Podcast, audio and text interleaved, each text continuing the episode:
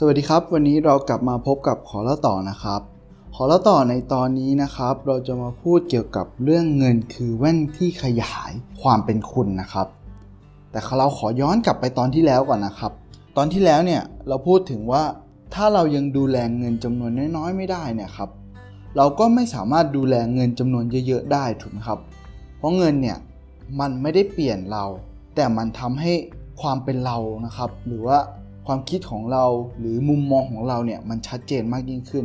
หลายคนเคยอาจจะสายตาสั้นนะครับ แล้วก็ปรับสิ่งต่างๆ ให้ชัดเจนขึ้นด้วยการใส่แว่นสายตาเนี่ยหรือถ้าลองเปรียบเทียบนะครับ มันก็เหมือนกันที่เราเนี่ยเคยมองโลกในแง่ร้าย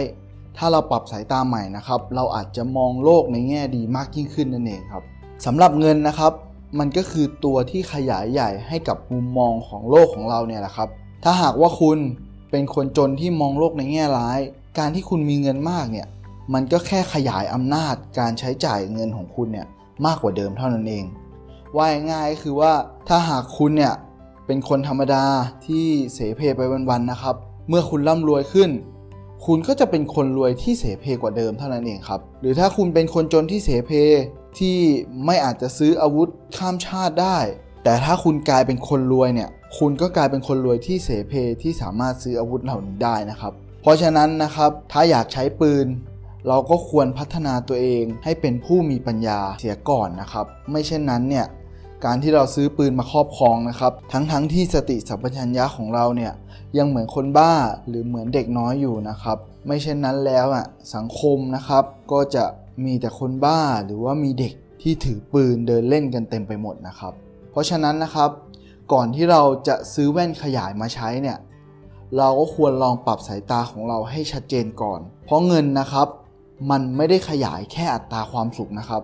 แต่เงินเนี่ยมันตามมาด้วยการขยายอัตราความทุกข์มาด้วยนะครับ สรุปก็คือ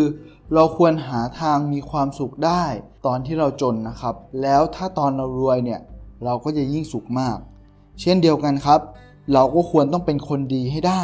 ตอนที่เราไม่มีเงิน เมื่อถึงเวลาตอนที่เรามีเงินแล้วเนี่ยเราก็จะยิ่งดีขึ้นไปนะครับ การสรรหาเงินนะครับ มันไม่ใช่เรื่องผิดอะไรนะครับ การที่เราจะมีเงินจำนวนที่มากขึ้นร่ำรวยขึ้น